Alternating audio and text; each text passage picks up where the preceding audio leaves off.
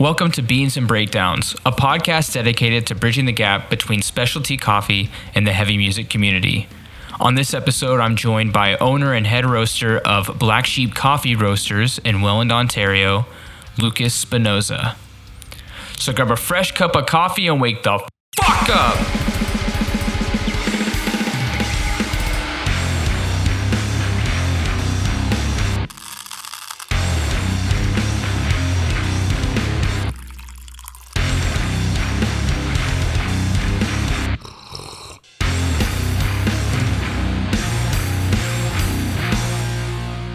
What's going on, Caffeinated Crew? This morning, I'm joined by a lovely coffee professional uh, in his cave of darkness, Lucas Spinoza from Black Sheep Coffee Roasters. How's it going this morning, Lucas?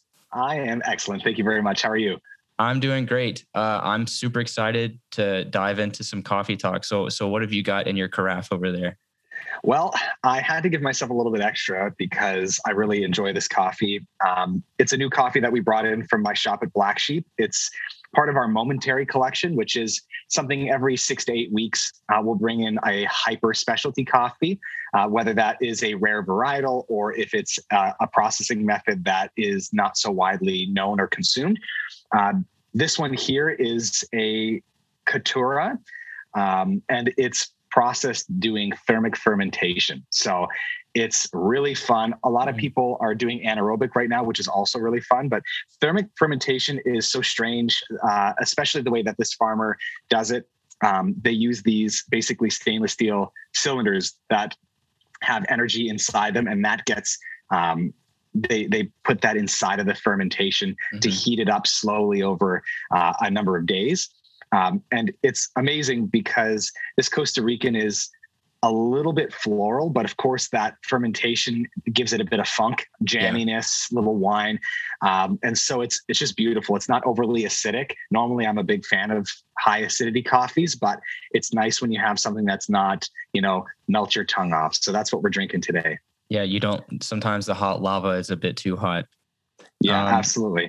what are you drinking? I have a coffee from Lantern uh, it's in Quebec. It is the Manos Juntas. It is a uh, like a special um, exclusive sourcing coffee. It's a anaerobic natural Colombian. So there we go. I'm I'm very much on. You're an anaerobic the, guy. Yeah, fermentation station. Um, this has some delicious like blueberry jam notes, like what you were talking about, like blueberry syrups. Uh, a bit of that that fermented flavor mixed with the tropical fruits. So yeah. I, am loving this fermented craze. I love it. I find it just opens up a whole new world. Even coffees that on their own are nice, but mm-hmm. it, it it elevates it. Not every time, but I, I, find that if there's something hidden or locked inside that coffee, it really helps to to bring it out. Yeah, definitely. Like it's like it just opens the windows and doors and lets it breathe. Um, mm-hmm. Yeah, that's a great way of uh, explaining it. Let it finding something hidden and just letting it out. It's great. I used to be a big washed coffee fan. I still enjoy washed coffees, but uh, I've been really naturals and weird fermentations lately. I'm not sure why. I it's just that I've needed something to wake my palate up a little bit. Yeah, I'm sure I'll go back to something. I it it is funny because I talk to people that are are drinking more like normal washed Ethiopians or a Kenyan or something like that, which mm. back, you know, five years ago would have been a really interesting coffee. And now it's, we call that a run of the mill tasting coffee, which um, is sad and great at the same time. Yes, it is. Which there's a place for those coffees. And, you know, we should still have a ton of appreciation because those are, those have been consistently great coffees and continue to be, uh, even in the geisha, the, the Central American geisha um, mm-hmm. varietals we're getting a lot of great consistency where a few years ago those coffees probably wouldn't have been you know anything to write home about. Yeah so, super exciting yeah, you're right. Super super exciting. Well you have black sheep coffee roasters in welland ontario. Mm-hmm. uh, why the name black sheep? Well number of reasons. Um, black sheep came, it was actually the first thing that I thought of. Um, we used to be called the Black Sheep Lounge, mm-hmm. um, and I meant it as a verb, not so much as the traditional. When people think lounge, they think bar. I meant it as like this is a place to hang out and right. and kind of relax and, and, take some time. And then uh, over the years, as we become more of a coffee place and people kept getting confused in the small town, thinking, oh no, they're a bar, don't want to go to a bar. And so we, we made the switch once we started roasting more regularly. Uh, but Black Sheep came from uh, a painting that I had in my bedroom as a kid um, from Angelina Rona, who is um, a Northern Ontarian artist. Uh, and she, you've probably seen her stuff in Green Earth when those stores were still around. She had the big headed, big eyed girls. It's usually kind of melodramatic. Um, and she had a, a piece of of this little girl holding a, a, black sheep and crying on the black sheep and it was kind of a desolate wasteland in the background and i always thought that that was kind of saying it represented how difficult it is to be yourself or to be mm-hmm. uh, original in some way um, and so Welland being the small community that it is, to give you a reference, I, I know you had Josh Cass on here uh, a couple of weeks ago, and um, he had mentioned it. But Welland is a town of between 50, 60,000 people. So we're we're not a very large community. We're an hour and a half from Toronto. Mm-hmm. Um, so we we've always struggled with that old steel town. Not much going on. A bunch of people lost their jobs, um, and so everybody in this community felt like they didn't have a space or they didn't have a group or a place they could fit in, especially at the time that we opened in back in 2015. And so I thought, what a perfect way to bring everyone together is if everyone feels like an outcast or an outlier, why not have a place where all of us can get together, you know, and, and have that representation for us. Right. Yeah, that's uh that's mm-hmm. amazing. Um having a space where where artists and the community as a whole, everybody mm-hmm. feels welcome in, in that environment. In what way do you feel like a black sheep?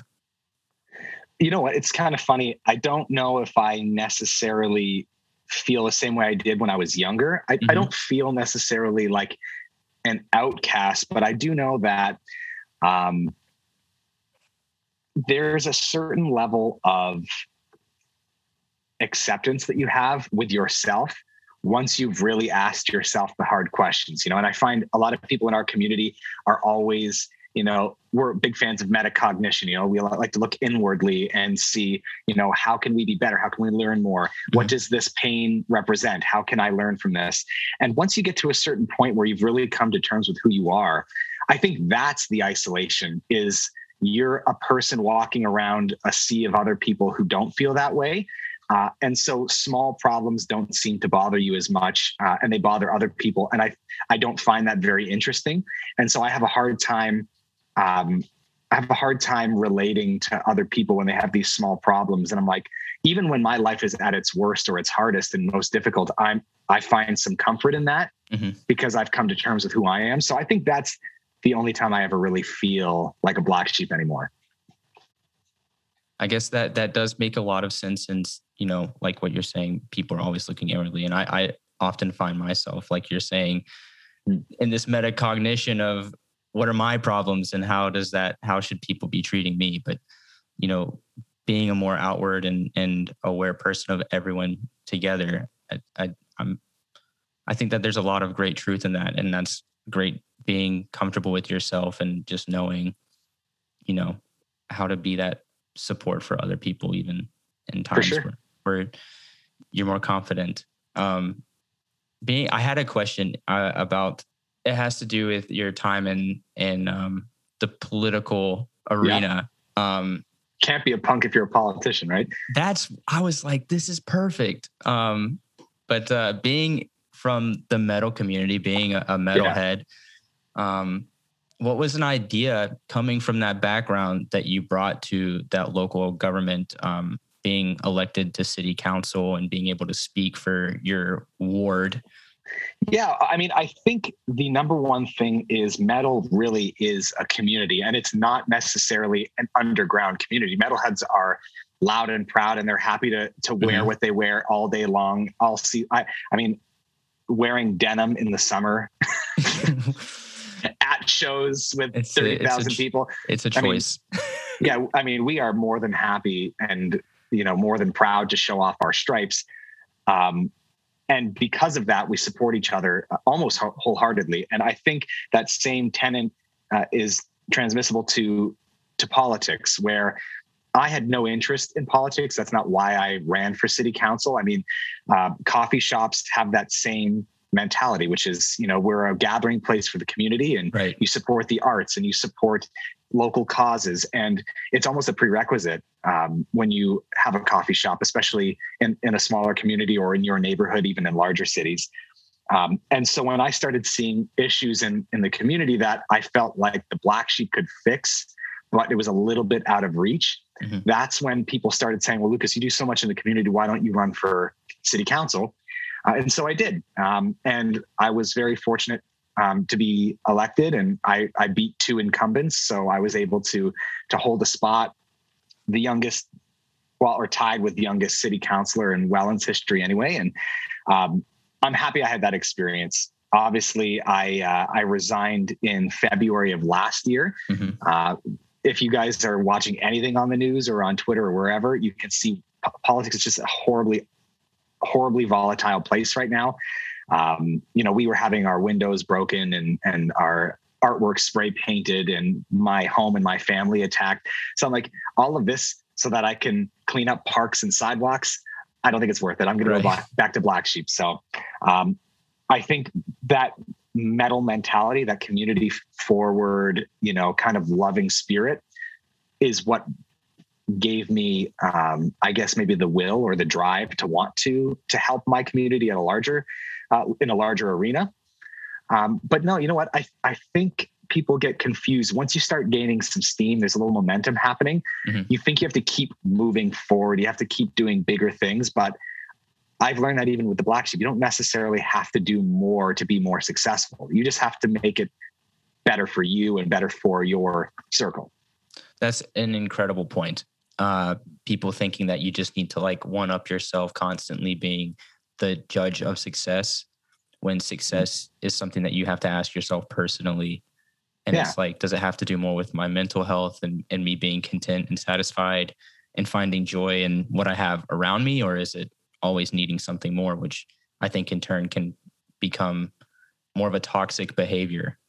Exactly. So let's let's say this. I'm a guest on your podcast. I'm loving this already. We're only a few minutes in now if if you don't have 3 million followers does that mean that this podcast isn't a great time or that it, it isn't going to change somebody's life that's listening to it? It might might inspire someone to open up their own shop or who knows right? Mm-hmm. now same thing goes for me. Am i not successful in my business because i don't have 16 locations in niagara and i'm not making $4 million per location per year?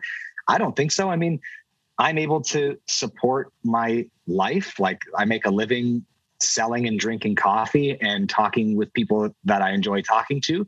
Uh, and if I never make a single extra dollar, I would still be happy. And I think it took me a while to figure that out with the community side of things because I thought if I couldn't fix every problem, what was the point of my influence? But um, when I finally decided to step down, that was when I realized, okay, who am I actually doing this for? You know. I was doing it because I felt like I, I needed to do it for other people. Mm-hmm. Um, and I realized, no, you know what? I can help other people, but I have to be, I have to put myself first. Otherwise, I'm never going to be effective. Definitely. A big theme on the podcast in the past has been uh, checking in with yourself and making sure that you basically maintaining a, health, a healthy mindset. Um, Absolutely. So coming to that awareness, especially in the midst of, you know, being kind of bummed out um, but saying like you know i can find joy. I, I don't need to do this for myself. What are some things uh, in the the Welland community that you've specifically been a part of hosting and things just just so that some people do have a background on aside from you know the city council and the, the political side in the mm-hmm. public sector what are some things privately that the black sheep that you're really proud of that you've been able to do? Sure. I mean the the biggest one that really kick-started my uh, involvement in the community and and the Black Sheep's involvement in the community was um, in 2015 we started something called the Welland Canal Clean, mm-hmm. um, and we started shortening it to sh- shortening it to Canal Clean, and then it was like 15, 16, 17, 18, 19, 20. Uh, we had our last one in 2020, yeah, 2020, right on. We were going to continue, but it became logistically impossible. Um, to have everyone do it. And also, I was on city council at the time. So, right. organizing people on city property through my business was considered a conflict of interest. So, mm-hmm. I was like, I don't understand. We're cleaning up garbage. I'm not making any money, but no problem. so I stopped doing that for now. But, anyway, it's going to come back this summer. Uh, we did it for uh, five straight years, and we cleaned up the Welland River and the Welland Recreational Canal. Um, it started with a short, um, short distance, and we filled a 13 ton um, garbage receptacle the first year, God. which was insane. Second year, um, not nearly as much, which was the good thing. We saw that there was a decrease, and obviously there was kind of a backlog of litter. Mm-hmm. Um, so that that was the big one. Hundreds of people over the past couple of years have joined us and cleaned up a bunch of garbage. Um, an, another one, we had our um, we call it kind of like the colored latte campaign, and so we'll use different colors to represent different um, community groups or organizations, and all of the proceeds from those lattes will go to that organization. And we usually try to pick um, groups that are lesser represented or not as well known. So mm-hmm. um, we've we've done everything, like from Lyme disease to Angelman syndrome, and um, obviously we've done the big hitters like cancer and mental health and stuff like that too. Right. Um, tens of thousands of dollars over the three years we did those. We're, we're kickstarting it again now that we're able to have people inside, uh, starting in March, so coming up soon. And I mean, the Black Sheeps, we we hosted something called the Welland Coffee Club. This was prior to me being involved in politics, and it was basically a town hall mm-hmm. um, because trying to get councilors at the time to come visit the community, they just wouldn't do it. They, right. The community would have to go to council to have their thoughts heard, and if you weren't on the agenda, your thoughts weren't heard. Uh, and you could send an email, but there's it's not the same pressure and open dialogue as when you have just a bunch of people in a room chatting. Mm-hmm. So what the Black Sheep started to do was uh, our stage that was in the shop. We had a PA and a mic, and I would stand at the front, and we had anywhere between 30 and 50 people per month. It just depended on uh, on, on the season. And they would come, and it was open forum. Put your hand up, you know if you haven't spoken yet we'll come to you first. And they'll just start brainstorming like what they'd like to see happen in welland. And some really amazing ideas like uh, public pianos or painting park benches or bell boxes. And so we we collected all of these ideas. And not only did we just give the ideas we had executions attached to them as well. Like we were willing to do the work for some of these things or mm-hmm. or fund some of these things um, and so we delivered that to city council as a as an organization. So I would go as the chair of the Welland Coffee Club, um, present those ideas on behalf of our group. Um, and many of them stuck, uh, which was amazing. So we were able to see some of these initiatives um, happen in place. So those those are some of the the more notable ones, but hundreds and hundreds of small events and little fundraisers as well. That's incredible. Just mm. being so active in the community, not just you know, to promote your shop, like what we were saying earlier, some people are really just in it to, you know, kind of trick people into giving to their their more corporate minded businesses. But being a community minded business, especially yeah. in a smaller community, family oriented community, um, creating programs and, and benefiting, you know, more locally, that's I feel like such a, a main tenet of being part of the coffee industry, but then, you know, just being a good person. Yep. so I commend you. I, I really do. I'm such a fan of uh, what you're doing with Black Sheep. It's incredible to me, and especially in such a small community, you can make such a difference. Thanks, man. Appreciate that. Let's talk about some music because uh, because cool. I feel like I'm I'm uh, gushing on uh, on all of your uh, amazing community work now. Um, let's not gush. Let's let's get into the heavy shit. Let's do it being from Niagara Falls, was there a lot of crossover between that area and the Welland and St. Catharines area? Completely different community, man. Like I missed out on a lot of what, um, you know, what happened in Welland back in the day. Like Josh talked about these mm-hmm. really grungy, dirty underground shows that happened in Welland. Um, I was very much a part of the music scene um, at the tail end of it, just like he was. Right. I think we're probably close to age. People that are 10 years older than I am, like in their in their mid to late 30s, those guys, they really got to see the best of it. Um, but even in Niagara Falls, like we didn't have necessarily the scene, but everyone kind of gathered in Welland and, and in St. Catharines as well. Um, and man, it was it was definitely uh, the place to be. What were some bands growing up that we're constantly playing. Uh, it doesn't even need to be really heavy, but just that kind of, you know, swayed your your listening into the metal community. what, what's it's tough because when I first started playing music, so I'm, I'm a drummer myself. Right. Um, I got into playing metal music from like the least heavy version mm-hmm. of metal, which is glam. I was uh, I was playing a lot of Motley Crue and Poison and stuff like that, um, and I never was really even a big fan of it at the time. I just, you know, drummers uh, were a hot commodity back then. There were very few, and literally anytime there was a spot, if you could keep time, they were like, "You got to play in our band." So. Um, there was a there was a group of guys who you know were were kind of the guys in, in our in our school. And so we started playing together. Uh, and that's what got me into glam. And from glam i kind of realized oh there's you know there's these other bands. They're, they're kind of opening at these festivals.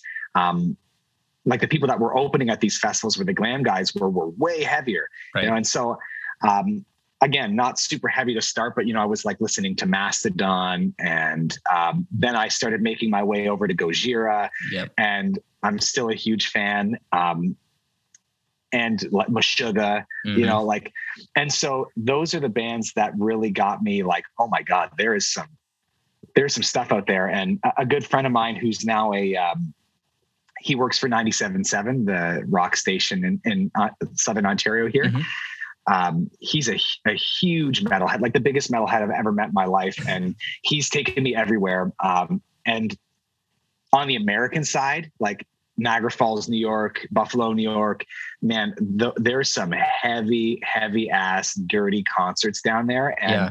you know, like I almost broke my nose at Cannibal Corpse there. Like it, it's just, it's it was heavy. So that's the kind of stuff locally. We didn't have a lot of super heavy stuff back then. Mm-hmm. Niagara was known for more of the hardcore scene. Yeah.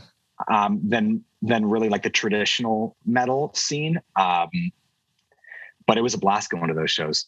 So did you grow up also around like the hardcore community, going to more local underground stuff as well? Yeah, I went to it more than I played it. I never really played in any hardcore bands. Mm-hmm. Um, but of course, like anything music, I would go to see jazz shows, pop shows, rock shows, everything. Yep. anytime I had an excuse to see live music, and I mean, normally it was like a five or a ten dollar cover, and it's just you could be there all like it was all night long. You got there mm-hmm. at seven or eight, and you were there till three or four in the morning, and I love that kind of stuff.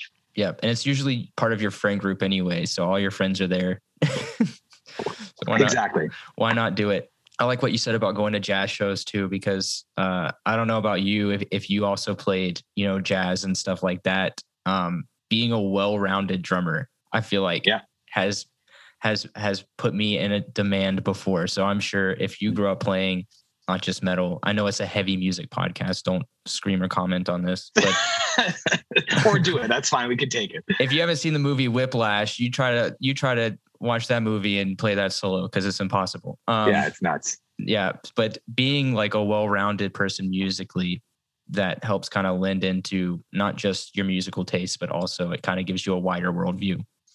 Um, For sure. I think that's well. You think about it like well.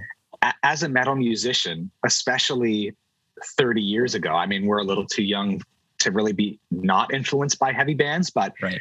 the, some of the first really heavy bands had no one to look to for inspiration. It came from somewhere. And so it had to have been from other music sources, whether that or other genres, whether that's jazz or pop or wherever. I mean, I think it it's a shame to be like one version of music is better than the other.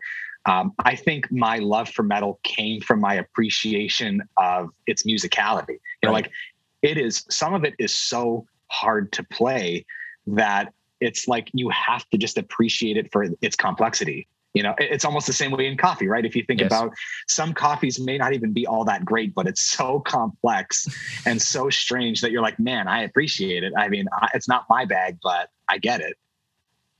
And i get why someone would love it. Whatever they did there i mean i'm not going to try it but that's uh i'll give it to them well, man, um, my I was listening to some of your uh, episodes from this podcast last night. I was driving back from a show, um, and I do a lot of session drumming. Mm-hmm. And I've been playing with this one one girl, uh, Jessica Wilson, and it's a '90s, 2000s pop cover band. You know, so like I'll play everything. We were playing Jewel and Britney Spears last night. You know. Oh man, I'm jealous of that. I love it. I, will play anything. I mean, I just I just enjoy music in general, but. Uh, it's it's hilarious because last night I was listening to uh, to a bit of Trivium on the way to uh, to the show, and then we were playing "You Can Dry My Soul." oh my god! so the the dichotomy between what I listen to on the way to the show, what I play at the show, and then listening to your podcast on the way home, people think I have something wrong with me. Yeah. I mean, it's not for me, it's not hard to believe because I do major swings like that too. I, I love that uh, you jump from glam to like Gojira and Meshuggah because those tend to be, even for me, I don't love those bands as a whole, but I love hearing like what you said, the musicality of like, mm. I don't even know the drummer from Meshuggah's name, but uh, hearing him, some of the stuff that he plays, and it's like, if I could just play 1% of that, I think I'd probably be like 10 times a better drummer. So man, it's it's so wild. The syncopation and and the time signatures, it just it hurts my brain. Yeah. I try to do the exercises even without the music. Like I'll find out the signature and see if I can hit that same syncopated rhythm that they're doing. And I'm like, I don't even know how you can continue that with one hand, different time signature with another hand, driving with your feet. I'm like, this is it's crazy. Like, but I don't know, man. I, I listen to to a wide spectrum of, of metal too. I, I don't fall into one category. I like I know some people are only listen to death metal, only listen to like that math metal kind of mm-hmm. thing. Um, some people that only listen to black metal. I, am all over the place. You know, I'll I'll jump. Um, you know, I'll even fucking listen to Gorgoroth. You know, I'll go to Gorgoroth and then I'll jump over and uh, and listen to Rammstein. You know, uh-huh. I, I'm I'm all over the map. Yeah. I'm supposed to be seeing them too. I was supposed to see them in in the fall of 2020 and in, in Montreal. Yeah, they got uh, they got they got that date pushed. I remember that they were coming with um who else was on that bill? Rammstein and uh I can't even remember. It was a huge show. Um, but it was at Place Bell, I think. My fiance got got us tickets to it. It's mm-hmm. apparently not canceled; it's just postponed. So, um, man, I really hope they they open things up for fall. I think we're gonna make it, but uh, I've been I've been dying to see them, and they're not old, but they're definitely not going to do it forever. You yeah. know, like Till is like he's got to be fifty. They're pushing it, like yeah. they're they're getting up into retirement age.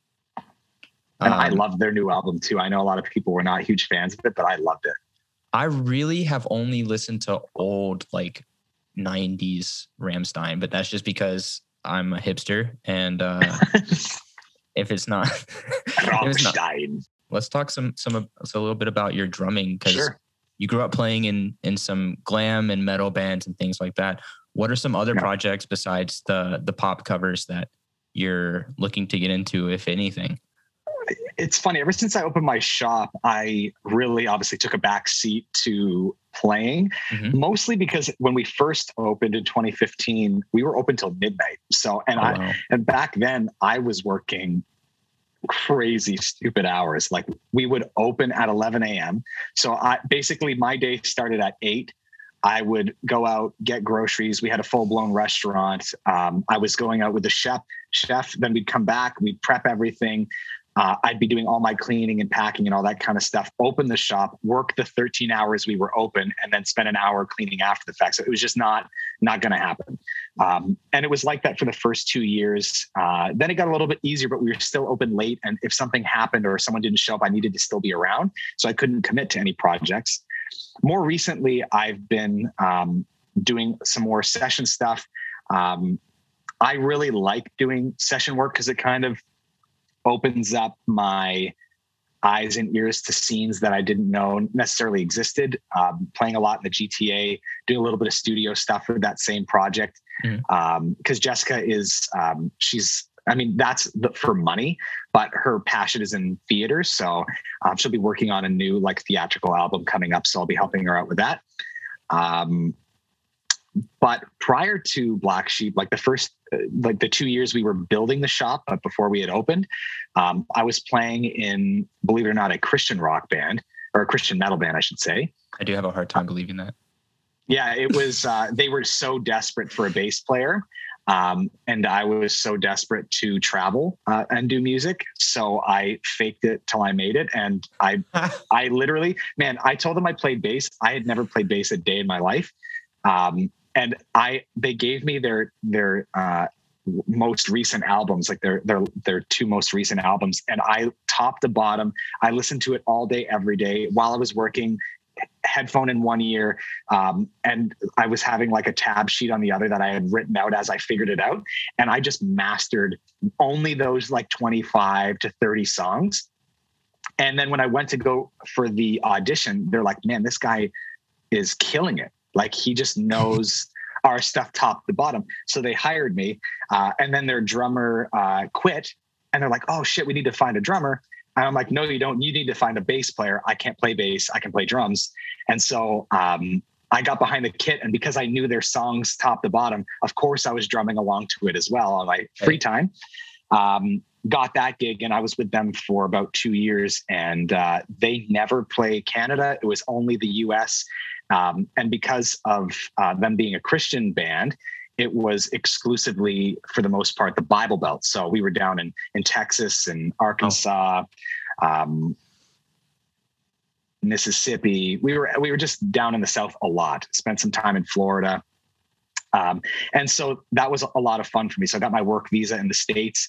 Um, there was a bus and a crew and it paid well. And it was, it was pretty amazing because like the non-Christian bands I played in, you could never get shows in the States. And even if you did, they paid nothing.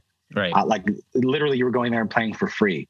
Um, this, they literally had barcodes on the cases so that when we go through customs, they can just scan the items. Okay. It, it matches up with your list. Um, and although, I mean, there was some conflict because of my lack of belief and their, you know, super con- their their large conviction. Um, it just wasn't going to be it wasn't going to be a long term thing. Right. But I'm happy that I did it. Um, I learned a lot, met a lot of really awesome people, um, and found a new love for the states. Because I think when you're a Canadian, you look poorly upon the states in a lot of ways because you see like you only see the political side of things and i'm sure they feel the same way about our political system but um, when you get to meet people and you're you're especially in southern communities man like it's the it really is that southern hospitality like after shows people would be like oh come stay at our house let us feed you mm-hmm. and at first i'm like oh my god we're going to get abducted and then you realize they're being genuine man they're, like everyone just lets you in their house. Complete strangers, five guys that look like a bunch of scuzz bags, and they feed you. And I know this kind of an an off rant, uh, rant because we're talking about projects, but that project was significant in my musical career um, because it was really, I mean, the most successful music venture that I, I had ever had. Mm-hmm. Um, mm-hmm. But it was something I just didn't wholeheartedly believe in. And I think that was why I had to move on and, and do smaller uh, projects that people weren't necessarily looking to become famous they just enjoyed playing. So right. that's kind of my thing now is just looking for things where you don't have to necessarily take it all that seriously. It's more jamming and being creative and just having fun with it. Make a little extra side cash if you can. Love it. Uh yeah i would love to get a, a weird country gig. So uh done that too. just like some just it's like old country western uh because I believe in that. I believe in country western music. Uh, Man, they they their fans are amazing. Country fans are crazy. It's a party. They will spend and it. You want to talk about just making extra cash? Country is the way to go if you're Big trying time. to make money playing shows, especially as like uh, a stage musician. Mm-hmm. It's incredible. You have no responsibility except to know the songs, and then you play, and then you get paid. It's great. Yeah, but um, you have to be so you have to be so good. Like you have to be tight. Um, oh, and that was the thing about that Christian band I played in. It was the first time I ever played to backing tracks and had to play to a play to a click. Um, and that was so strange for me because like in jazz and in other genres it's frowned upon because you're supposed to be feeling it it's it's not about necessarily maintaining that perfect tempo you just have it's all about the feel of it and mm-hmm. sometimes mm-hmm. you'll play the song at a different tempo just because right and so um, playing with a click really, really, I mean, I hated it in the beginning, but towards the end, it was the best experience ever. It gives you a freedom. You no longer have to be responsible for holding down the, you know, like keeping the train rolling. The train's just kind of rolling because your brain is doing it subconsciously, and your hands are just free to really open up. Um, and you can try fills that might be a little bit too dangerous to do without one because you know where to land. You know, right. um, it was a lot of fun. So yeah, I that's funny that you mentioned that because I, I do come from a very heavy church background. Um, and I grew up since I was like 15, I've been playing in church with click and sometimes tracks. But I always try to tell people, I'm like, you know, you think taking the boundaries away liberates you more, but it actually kind of is panicky and stressful. If you kind Mm-hmm. of set a fence, like a boundary, and say, like, you have all of this room to just play around in, then it you Mhm. can just do whatever you want because you don't have that. You kind of have that that that Yeah, fence there's to fall on. Yeah. So uh, it's funny that you mentioned that because I always tell people that I'm like playing with the click is incredible.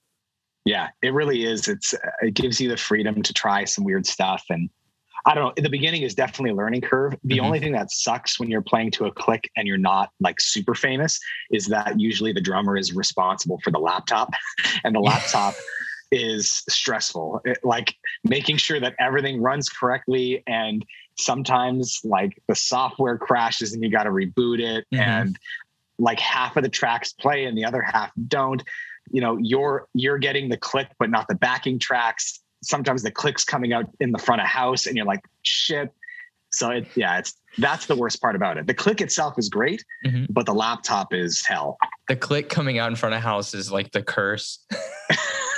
man i can't even tell you like we played this thing called alliance fest uh, sorry alliance fest in pennsylvania I know Um, Alliance Fest.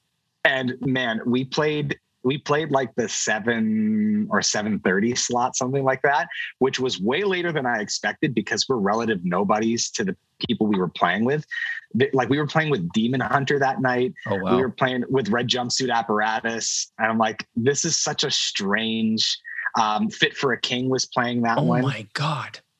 yeah so man there was some serious serious bands playing. I'm like man we are way too close to the front. But anyway during the sound check it happened and i'm like this cannot happen. I'm like this cannot happen to me. I, I was i was cussing these guys because the band has their own stuff. I didn't use my own cymbals. I didn't use my own kit. I didn't use my own laptop. Everything was like the band had its own stuff right, so i came into this whole uh this whole i don't even know what to call it Just the Ecosystem. way- yeah, they're this weird ecosystem that I, I wasn't used to.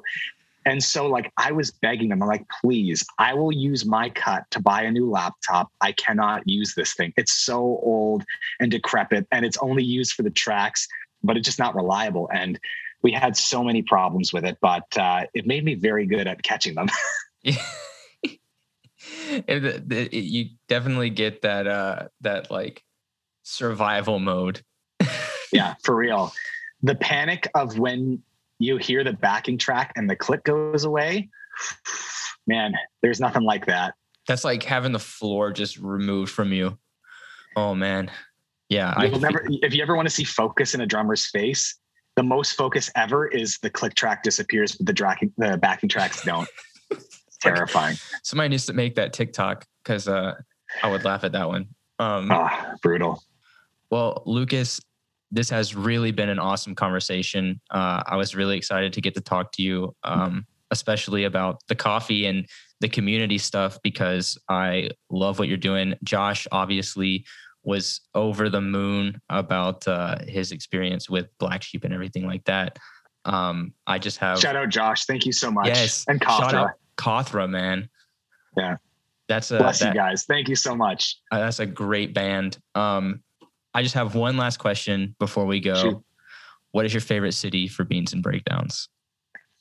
Um, I'm going to steal the way I've heard a few people do it um, because I've got it in, in, in two different communities. Okay. Um, beans, I'm going to have to say, is probably your area. I just, I if I have if I can't say Quebec, I will say Montreal, um, because there's some amazing roasters there. And quick little ditty about that before I get to the breakdowns Mhm. is uh, I was in Honduras uh, in 2019 doing an origin trip, looking. Uh, I was trying to find some new Honduran coffees for our roster, and I was actually uh, I actually stayed for about eight nine days with the guys from Structure. I met Mathieu. Um, so he was there with us for a while and his crew. Um, and then uh, Vincent from uh, Le Petit Brouillard. I can't Mhm. pronounce it, but uh, amazing shop. Um, and yeah, those those guys are absolute experts, man. Absolute experts. I felt I've never felt more stupid in my life than having a, a coffee conversation with Mathieu. He's like a serious, serious expert. Uh, and they're doing great things out in your area. So I would say Montreal um, is the most high density. And I don't know if it's actually Montreal, but Rabbit Hole too. I mean, is that where yeah, they're they from- they're they're right on the North Shore. Yeah, Rabbit Hole is doing crazy things, uh, and I've really been enjoying their coffees. Um, but then breakdowns, I I have to say it'll be kind of a tie between Niagara Falls and Buffalo, New York. Um, probably a bit of a bias because I'm so close geographically to them, mm-hmm. but I mean they've got some crazy heavy shows. The community is amazing, and even though we have some great stuff on our side of the border, there's something about the American side when it comes to metal shows. It's a lot cheaper. Um, and it's a much better experience. It doesn't feel as glossy. Like I've seen a bunch of shows in Toronto, of course, um, just because even though it's a little further, it's a it's easier to not cross a border than yeah, you know, and just drive an extra forty five minutes. Um, but yeah, that GTA just hasn't hasn't met the same mark as uh, as Buffalo and Niagara Falls, New York. They've really they're heavy. So I love hearing that as a uh, as a Canadian that that the American kind of scene hit the mark for you. And Americans share their gear. Canadians are uh, they don't like this. They don't like to share their gear. We're very nice people. We'd like to apologize, but you're not gonna you're not using my amp. yeah, we're too lazy. We're gonna be like, uh, I play last and I'm going to set up my cab and everybody can just put their head on top. yeah. Yeah, it's true. Well, Lucas, this has really, really been a great time. Um, An absolute pleasure. Thank you for having me. Yeah, thanks for thanks for coming on and, and sharing all about uh, what you've got going on over in Welland. Everybody, go check out Black Sheep Coffee Roasters. Um, they have a lot of awesome merch as well as coffee. So be sure to check that out and uh, follow what Lucas has got going on over there. Yeah, we're gonna do a, we've talked about it a little bit before uh, we came live, but I'm sure we'll do some promo for you guys listening. Um, if you want to try the coffee, we'll have an exclusive discount code uh, for beans and breakdowns. Uh, if you listen to this and you want to try our coffee, um, it's just Black Sheep Niagara, N I A G A R A dot com. Um, and yeah, thanks so much for loving coffee and heavy music and uh, keep the community strong. Let's do it. Yeah, let's do it. Uh, keep roasting that that good, good coffee. For sure.